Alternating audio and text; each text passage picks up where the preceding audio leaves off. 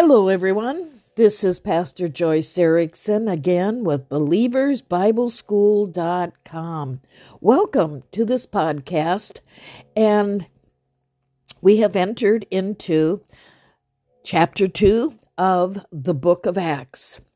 In chapter 2 gives the account of the day of Pentecost and the coming of the promise of the Holy Spirit to the believers in Jesus. And this day, this day of Pentecost, also marks the beginning of the church. So let's begin. Sit back and get comfortable, or if you're in your car, whatever you're doing, enjoy as we study the second chapter. Or if you want to study along, get out your Bibles and um, take notes if you like. But I will be reading the scripture verses and I will be reading from the New King James Version. So, as we enter into chapter 2, there are certain things that we have learned to bring us to this point so that we can continue on. We know that Jesus was crucified, he died and was buried at Passover in April of 29 AD. And then on the third day, God rose him from the dead. So as we go into chapter 2, we are in a period of time called the time of the Omer, meaning the 50 days in between the feast of Passover and the feast of Pentecost. The masses of Jews had gone home to plant their crops after the feast of Passover, and they were awaiting the time of the plucking of their first fruit to bring back at the feast of Pentecost in June. So during this time of the Omer, Jesus, in his resurrected state, appeared to many of his apostles for, for the first out of the fifth or the first 40 days out of the 50. And it was during that time that Jesus taught his disciples and his apostles on the kingdom of God. So now 40 days had passed, and Jesus took his apostles to Mount Olive, where he told them, Wait for the promise of the Holy Spirit, who would come to endue you with power. In only a few days, he said, not many days from now, and then Jesus ascended into heaven. For the next 10 days, the apostles and the disciples of Jesus had been praying in the upper room, waiting on the fulfillment of the promise from Jesus, the power of the Holy Spirit. And it was during this time that business was conducted, as well as prayers were given as they waited for the promise of the Holy Spirit. And because it was prophesied by King David in the scriptures a thousand years before this, a new apostle needed to be appointed to replace the one who had betrayed their Messiah, in which history, of course, proves it was Judas Iscariot. Prayers were given and lots were cast, and Matthias was chosen to replace Judas. The first feast, or the Feast of Pentecost, actually is called by several names. It can be referred to as the Feast of First Fruit, Shavuot, Feast of Weeks, or even the Feast of the Harvest. But regardless of what it is called, every year Pentecost, meaning 50, is celebrated 50 days after Passover, meaning sometime in June. And so, as the 50th day after Passover was complete and the uh, day of Pentecost of 29 arrived, it, as it came upon the horizon, what we find is many thousands upon thousands of Jews and um, proselytes, Gentile proselytes, meaning the Gentiles who had converted to Judaism, uh, and merchants. They were selling their wares all that, and they had come from all over the known world to Jerusalem. They set up their tents all around the Temple Mount, and they are now ready to celebrate the Feast of Pentecost sharp at the third hour of prayer, which is 9 a.m. in the morning. And here it is on that first day, and they are all ready. They brought their first fruits, those who were agricultural people, to um, um, the first fruits of the early harvest with them to offer to God at the temple.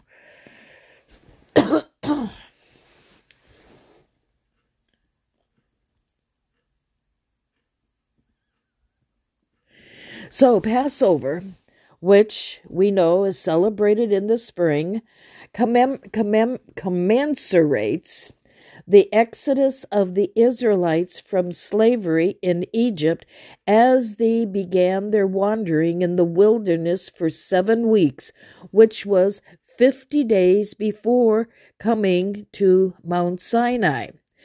And that first Pentecost happened at Mount Sinai when God gave Moses his Ten Commandments after leaving Egypt. And as such, God's people entered into a covenant with God, the Mosaic covenant, which Jews have observed since the year uh, right around 1462 BC. And so now it's 29 AD, almost 1500 years later, and unbeknownst to everyone, this second feast of, of Pentecost was now coming, and God was ready to enter into a new covenant, the new covenant of the church. I do need to say, though, Orthodox Jews, in other words, those who do not believe in Christ, they have continued to celebrate that first Pentecost even to this day. So, the first Pentecost that happened before Mount Sinai, and now we're about to enter into the second Pentecost. So, for a Jew living in Israel in the first century AD, the feast of Passover and Pentecost were two of the three required feasts to attend each year, and they were the most attended feasts because warm weather permitted easier travel. And as such, spring and summer feasts brought Jews to Jerusalem from all over the known world. So now we are in June, a very favorable month weather wise. So the feast of Passover had come and gone, and now it was time to return to Jerusalem to celebrate the feast of Pentecost. Little did anyone know that this Pentecost would be the day a new covenant with God would take place. So that takes us into verse 1 of Acts 2. When the day of Pentecost had, fine, uh, had fully come, they were all with one accord in one place. New King James Version. So then, did the apostles and the disciples of Jesus know the exact date of the promise of the Holy Spirit when he would come? Probably not, even though Jesus did tell them when he ascended into heaven that would, it would only be a few days, and now it had been ten, and it is a feast day, the beginning of a feast day. So, the day of Pentecost was celebrated in Jerusalem by thousands upon thousands of Jews, and on this day, God chose this day to begin his second Pentecost, the birth of the church. The apostles and the disciples had been in the upper room now for 10 days, anxiously awaiting the promise of the Holy Spirit. Now, whether they stayed all day or slept there at night, Scripture does not tell us. But we do know because they were committed Jews, they were in the upper room at the hours of prayer, which we know the third hour is 9 a.m., sixth hour is noon, and the ninth hour is 3 o'clock p.m. They were all in the upper room at the hours of prayer, praying in one accord as well as we know that they conduct, conducted business in between. So we have the sun dawning on Jerusalem early on that historical day of Pentecost in June of 29 AD as the people. They wanted to be on the Temple Mount to pray by that third hour of prayer, 9 a.m. That hour now was drawing close, and thousands upon thousands of people had just entered or was entering into the temple grounds as the gates were open before this third hour of prayer. They were gathering together all across the temple grounds and throughout the city when in a moment of time a loud sound of a roaring wind and the sight of fire came across the sky, catching the attention of everyone on and around the Temple Mount, probably throughout Jerusalem. The wind traveled fierce and it landed on the upper room where the apostles and di- disciples were praying, which was close to the Temple Mount. And that brings us to verse 2 and 3. And suddenly there came a sound from heaven as of a mighty rushing wind, and it filled the whole house where they were sitting.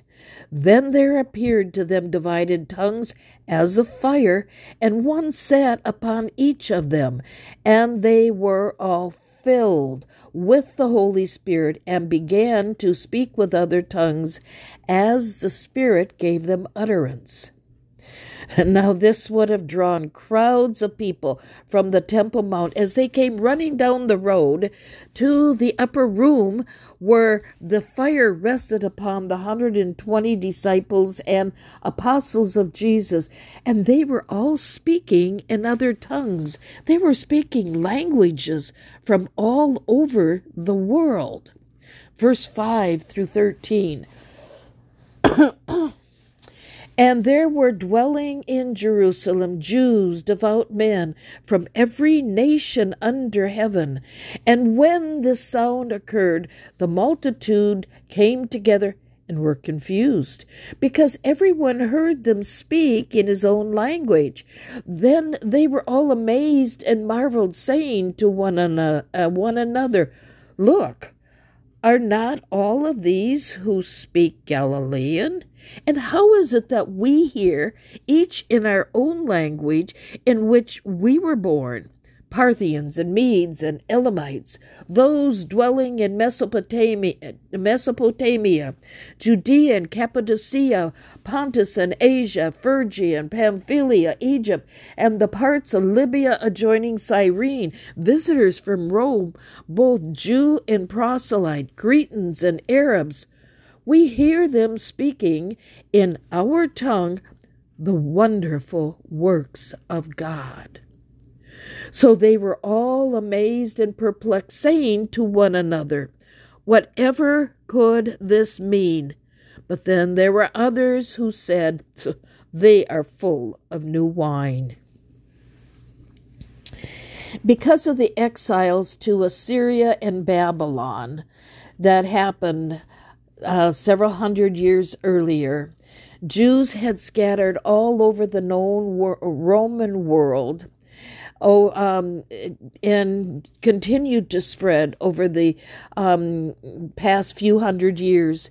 And the Jews, they had come to the Feast of Pentecost all the way from Rome on one end, the western end, all the way over to Mesopotamia, representing every nation and language of mankind.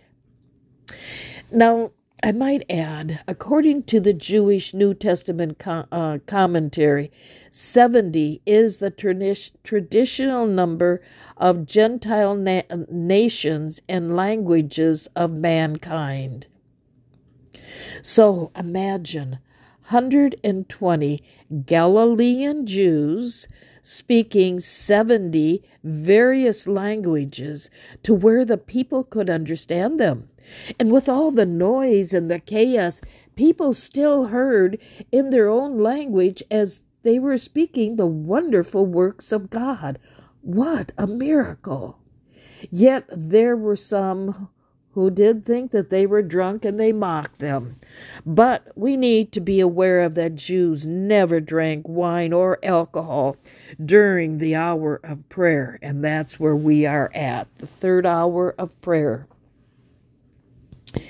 All the apostles were Galilean, and they were unlearned in the ways of the more educated Jews of Jerusalem, as well as other cities in Israel. And the Galileans, they were also considered very uneducated in the eyes of the Gentiles. And because they didn't know Greek or they didn't know any other language other than Aramaic. Galileans were more backward in their ways, again speaking Aramaic, and probably a Hicks kind Hicks kind of Ville kind kind of uh, Aramaic at that.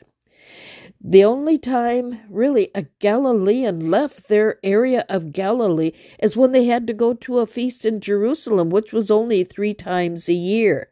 So they were not sophisticated like those in Jerusalem, and they definitely stood out as people backward in their ways. So, what the people were now witnessing in these Galileans was most certainly a miracle of God. So then, as the crowd quieted down, Peter now comes on the scene. Verse 14 and 15. But Peter, standing up with the eleven, raised his voice and said, Men of Judea and all who dwell in Jerusalem, let this be known to you and heed my words. For these are not drunk as you suppose, since it is the third hour of the day. And we learned that Jews do not drink any sort of alcohol during their prayer time. So, and now it's only nine o'clock in the morning. So at that, Peter raised his voice and spoke out in a tongue and voice where everyone could understand. Now, this is a huge miracle. Everyone understood Peter, yet there were people from all over the Roman world, all who spoke different languages, not understanding the other languages, but they all understood uh, Peter. In other words, what they heard, no matter what language Peter spoke, they each heard what he said in their own language. Now, I'm only conjecturing my opinion here, but do you suppose what Peter spoke and the people heard and understood was a special language? A language that ev- everyone could understand? It does not say here. However, knowing that nobody speaks and understands all languages, maybe, again, my opinion, God gave them a special language to where everyone could speak and understand as the Spirit wills. We'll talk more on that as we go further into the book of Acts. That was a huge miracle, what God did in each and mm-hmm. every single person who listened to what Peter was saying. Verse 16 but this is what was spoken by the prophet Joel. And we see this from Joel chapter 2, verses 28 to 32. Verse 17 And it came to pass in these last days, says God. Peter was now announcing a new dispensation. Remember, dispensation is a period of time where God is dealing with mankind. So here, Peter is announcing a new dispensation had arrived, the dispensation of the last days. Because God gave the Holy Spirit to the people on Pentecost, this Pentecost is now regarded to be the birthday of the Messianic community, or Call it the church or the age of grace, the beginning of the last days. It had finally arrived, and we are now under the new covenant. So, continuing on, what will come to pass in these last days, says God? Well, let's continue on. Um, in verse 17, he says that I will pour out my spirit on all flesh. Your sons and daughters shall prophesy. Your young men shall see visions. Your old men shall dream dreams. And on my men servant and on my maid servant I will pour out my spirit in those days, and they shall prophesy. I will show wonders in heavens above and signs in the earth beneath blood and fire and vapor of smoke. The sun shall be turned into darkness, and the moon into blood before the coming of the great and awesome day of the Lord. And it shall come to pass that whoever calls on the name of the Lord shall be saved. So let's go over these uh, these different uh, uh, aspects here, where he says that I will pour out my spirit on all flesh. What is he saying here? Well, the Holy Spirit is now available to all flesh, those who believe and submit their hearts to the Lord Jesus Christ. The Holy Spirit then comes to live within that person to save and to comfort, reveal uh, truth, heal, teach, to be their guide in life. This was something new. This had not happened before. So then Peter goes on to say, as he's quoting from the book of, um, of Joel, Your sons and daughters shall prophesy. No, long, no longer was hearing from God given only to the prophets, sons and daughters. Those even new in Christ will have the indwelling Holy Spirit to speak the words of God to them. Now, that didn't happen under the Mosaic law. And Peter continues to read Joel Your young men shall see visions, your old men shall dream dreams, and on my men servant and on my maid servant. In other words, both the young and the old in Christ can dream dreams and see visions from God, because that's another way that God speaks to us.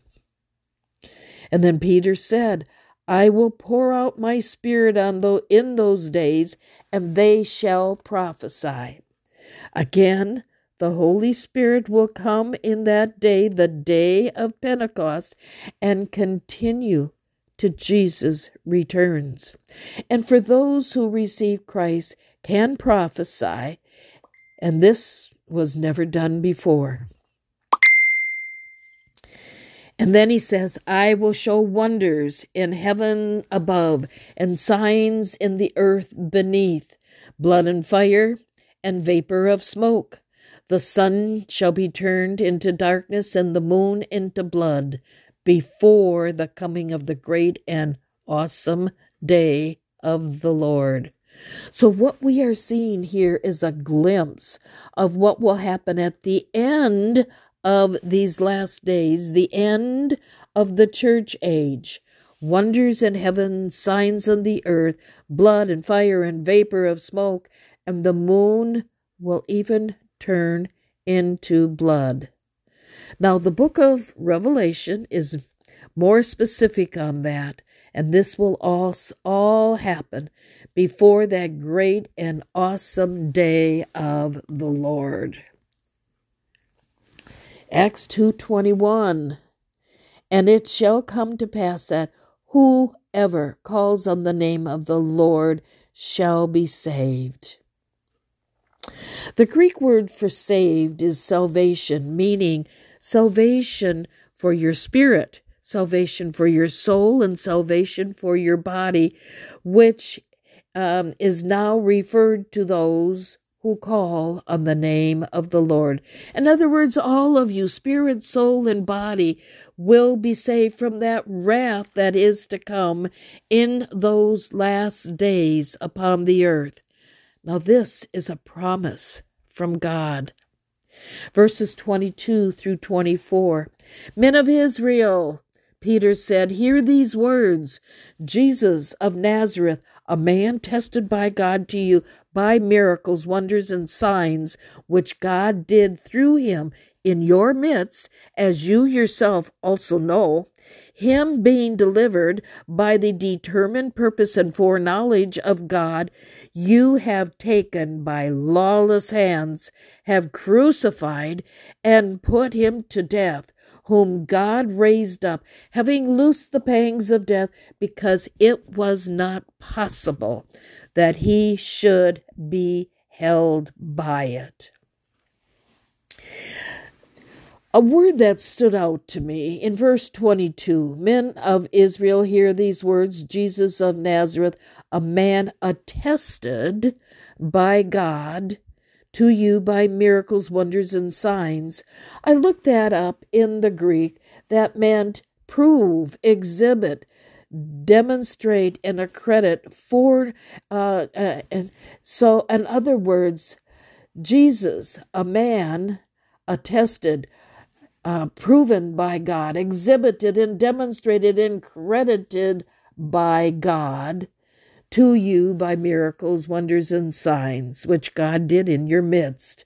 And another word that stood out for me was in verse 23, where him being delivered by the determined purpose and foreknowledge of God. And I looked up foreknowledge means you thought about it before. This was all planned.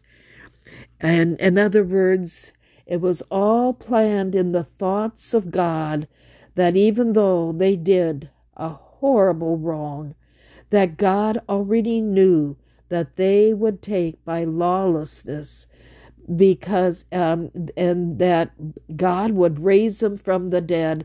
And God rose them from the dead because it was not possible that he would be held by death. So Jesus he is are all he's omnipotent, omnipresent, and omnipotent. In other words, omnipotent, he is all powerful. Omnipresent, he's uh, he's ever present, and omnipotent, he is all knowing. God had all of this planned out long beforehand how he was going to demonstrate and exhibit and accredit his son because he is the all powerful, ever present, and all knowing God. God knew, God knew Jesus' own people would betray him, but God used man's evil intent to fulfill his promise when he raised Jesus from the dead to live evermore.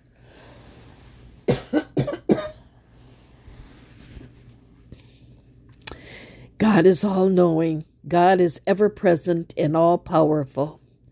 So now Peter continues on and he goes to the scriptures, to us, the Old Testament, to the Jews, that was their scriptures, or, or the Tanakh, of which they were very familiar. And Peter begins by quoting King David.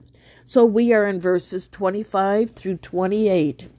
For David said concerning him, I foresaw the Lord always before my face, for he is at my right hand, that I may not be shaken. Therefore my heart rejoiced, and my tongue was glad. Moreover, my flesh always will rest in hope.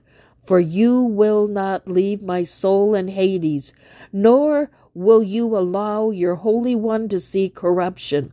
You have made known to me the way of life. You will make me full of joy in your presence. So, familiar with this passage in Scripture, to us, the Old Testament Scripture, Peter is quoting from Psalm 16, not speaking of King David, as many people think.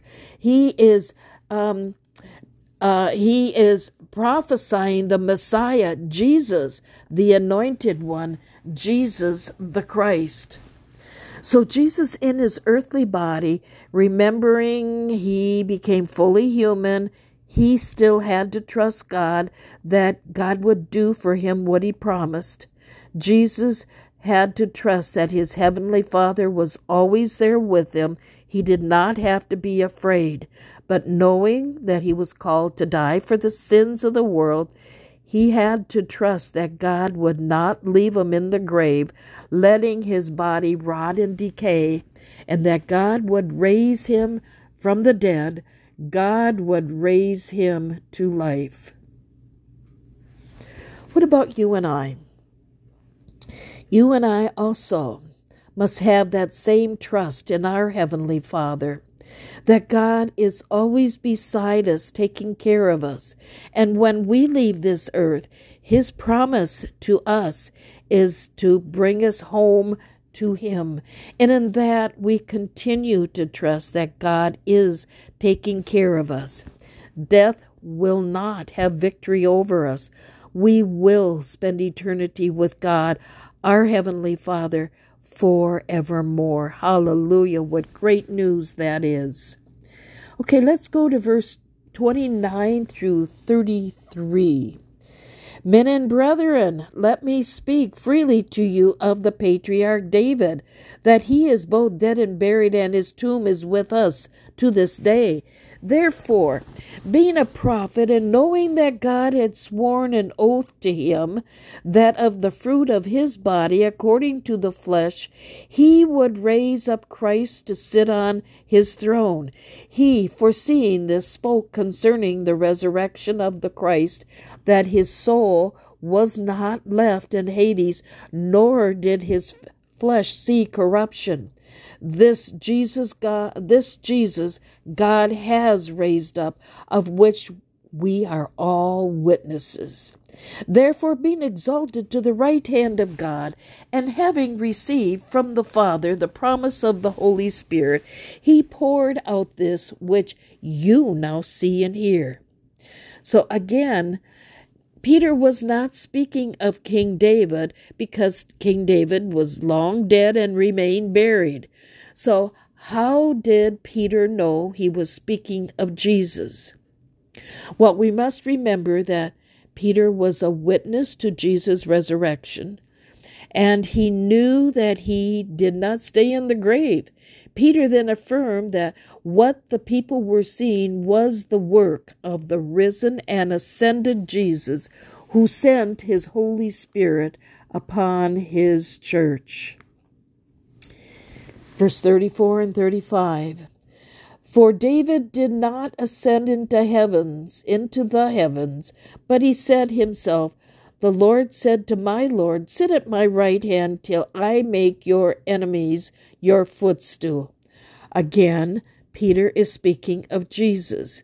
Jesus in it, excuse me, in his bodily form, Jesus is up in heaven now sitting at the right excuse me, at the right hand of the Father, whereas David's body still remains in the grave.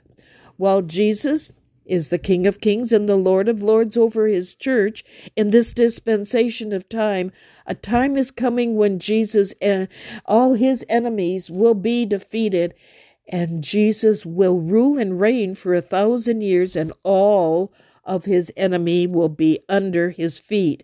And for that, we look with anticipation for that time. And I believe it's coming real soon. Verses 36 through 38. Therefore, let all the house of Israel know assuredly that God had made this Jesus, whom you crucified, both Lord and Christ. And now, when they heard this, they were cut to their heart and said to Peter and the rest of the apostles, Men and brethren, what shall we do? Then Peter said to them, Repent, and let every one of you be baptized in the name of Jesus Christ for the remission of sins, and you shall receive the gift of the Holy Spirit. So Peter is telling the people that they can have what they have. He was emphatically stating that Jesus, whom they crucified, is both Lord and Christ. Christ means anointed of God. So Jesus is both Lord and the anointed of God. And the anointed one of God prophesied through uh, he was prophesied throughout the Torah, throughout the writings of the prophets that he is the son of God, that he is Lord over all. And then he is saying, "And you killed him." Suddenly the people got it. They had killed their Messiah, the one whom they were anxiously awaiting for for so many centuries. And they were cut to the core of their heart, regretting what they had done. And the people cried out, What can we do now? Peter, probably somewhat amazed, then preached repentance. But then what does repentance mean? It does doesn't just mean feeling sorry for what you did, but it goes deeper than that, far more than that. It means to actually change. Change from your way of thinking to to think something different.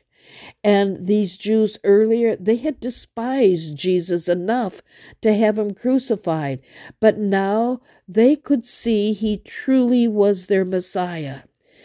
They had to completely change their mind into thinking uh, of their thinking of Jesus, to turn their direction toward the things of God, then be baptized in the name of Jesus Christ, is what Peter is preaching.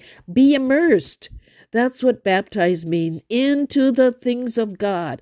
This is a hard change, changing from the ways of the world to the ways of Jesus. That's true immersion.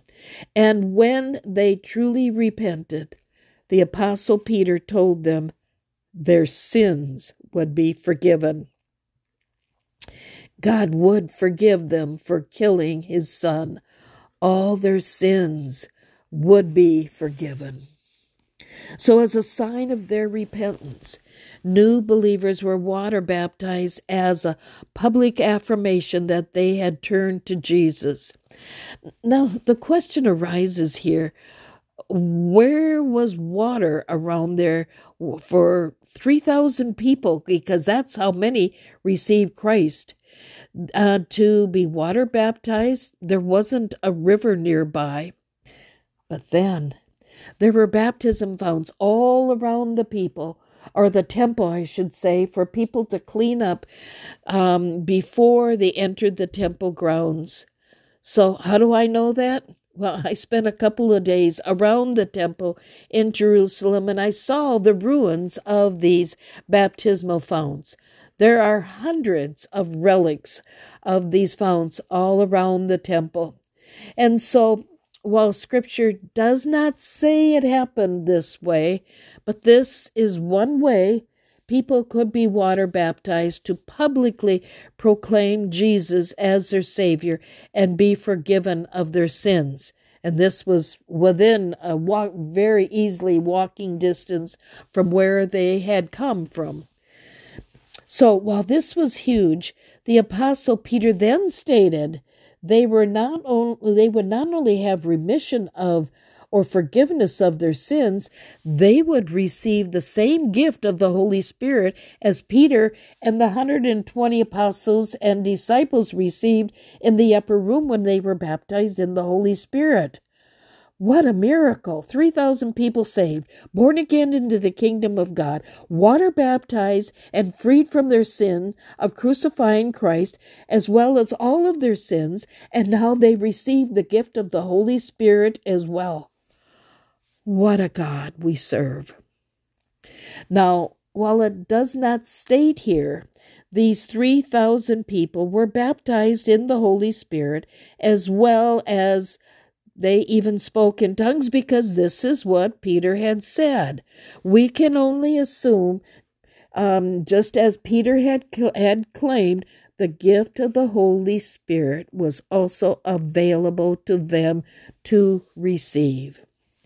Then here's a promise in verse 39 For the promises to you and your children, and to all who are afar off, as many as the Lord our God will call. That same salvation message is offered to everyone, Jew and Gentile, even today, to receive forgiveness of sins. We must turn from the ways of the world and accept Jesus as the true Messiah, the Savior of the world, to accept Jesus personally into our life. And if this is something you want to do, then you must repent. Turn. Turn from not believing in Jesus to trusting now in Jesus to believe that Jesus is the Son of God who died on the cross for your sins, and through him you have forgiveness of sins, then live your life trusting in him to take care of you every single day. Verse 40 and verse 41. And with many other words he testified and exhorted them, saying, Be saved from this perverse generation. Then those who gladly received his word were baptized, and that day about 3,000 souls were added to them. Now, Peter didn't stop there, but told of many testimonies, along with exhorting the people be saved from this perverse nation or generation that they lived in. 3,000 people gladly believed and received what Peter had preached, receiving Jesus as Savior and Lord, and were baptized, giving public affirmation of their faith in Jesus, and something happens, always happens in water baptism. And they were offered then the promise of the gift of the Holy Spirit. And so day by day, people were being brought to the Lord. Hallelujah. Verse 42 and they continued steadfastly in the apostles' doctrine and fellowship, in the breaking of bread, and in prayer. This verse here is a powerful verse. It's a very practical verse, giving us four examples on how the church should operate. Number one, Stay steadfast in the apostles' doctrine. For us, keep in the word of God, because that's God's word to us. Number two, stay in fellowship with one another. The Bible tells us not to forsake the assembly together because when we are together, believers together, we support one another. We share with one another as the need arises. And then three, break bread together, celebrating the Lord's Supper, gathering together in fellowship. It's a command given us to us to remember all that Jesus has done for us. Now, whether it is to share a meal around the reminder of the bread and wine or simply the bread and wine celebrated around remembering all that Jesus has done for us. This should be done on a regular basis. And then number four, pray. Pray, pray, pray together, worship together, commune with God. It's the key of staying close to Him. This is the foundation of the church, and this is how a Christian must live even today to grow in the ways of the Lord and then verses 43 through 45. Then fear came upon every soul, and many wonders and signs were done through the apostles. Now all who believed were together and had all things in common, sold their possessions and goods, and divided them among all as as anyone had need. You know, only God can change the heart of a person. That is a miracle. And as such, when it said fear, what I what we mean here is an awesome respect and honor for the Lord, those who came to him, those who believed in him, an awesome respect. So this was represented by the wonders and signs that were done through the apostles. And when God is respected, miracles will happen. The power of God is at work. Lives are touched and changed. And God's work can be done.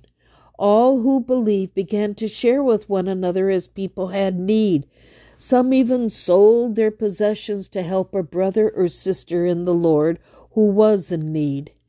Now, we need to remember that 3,000 Jews were saved that day. So now we have 3,120 believers in Jesus Christ. Now, that's a very large amount of new believers at one time, and more were being added daily. And there were those who came from outside of Jerusalem and even outside of Israel, and they wanted to stay to hear the apostles' teaching, to learn more, and only had provisions of what they had carried with them. There were those excuse me, whose new faith brought maybe even contention at their homes, to maybe even they were ostracized out of their home. So coming to Christ doesn't always mean peace will reign in the home. And for a Jew to become a believer in Jesus could cause some drastic changes in one's life.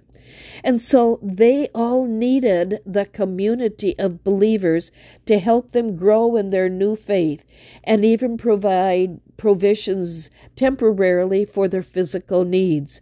So there were many reasons why these first uh, century new believers at Pentecost needed to surround themselves together.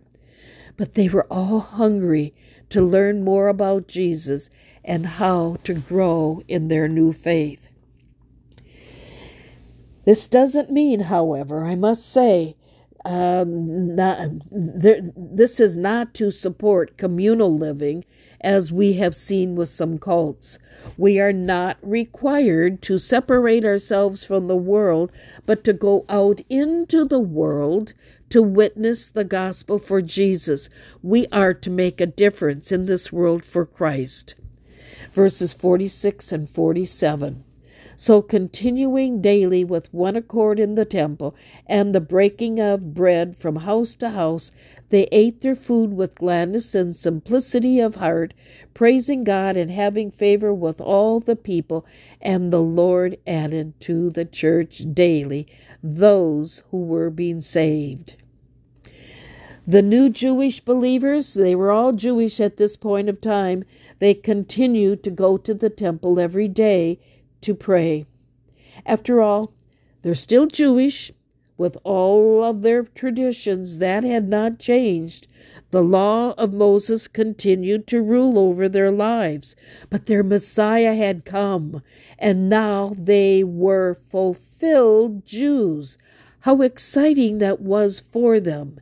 And in addition, they dined together from house to house to learn more about the apostles' teachings, to pray together, to break bread together, share their food with one another, like we would do with a potluck. And they communed with one another just as Acts 2:42 tells us. These new believers, they were so excited about their new faith, and they continued to share their testimony of Jesus wherever they went.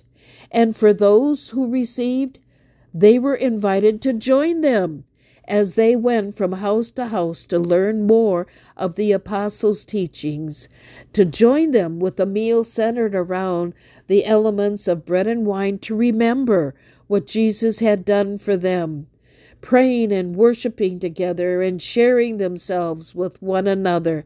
And as such, the church began to grow, meaning more and more people were coming to faith in Jesus, trusting and obeying his command as re echoed by the apostles. And this is something we should all be doing even today. Hallelujah. Was a long, long chapter, but we finished. And so I encourage you to join us with Acts uh, chapter 3 in our next uh, in our next episode, our next podcast. And until then, uh, until then, this is Pastor Joyce Erickson with BelieversBibleSchool.com. And we will see you or we will talk with you in our next podcast. God bless you.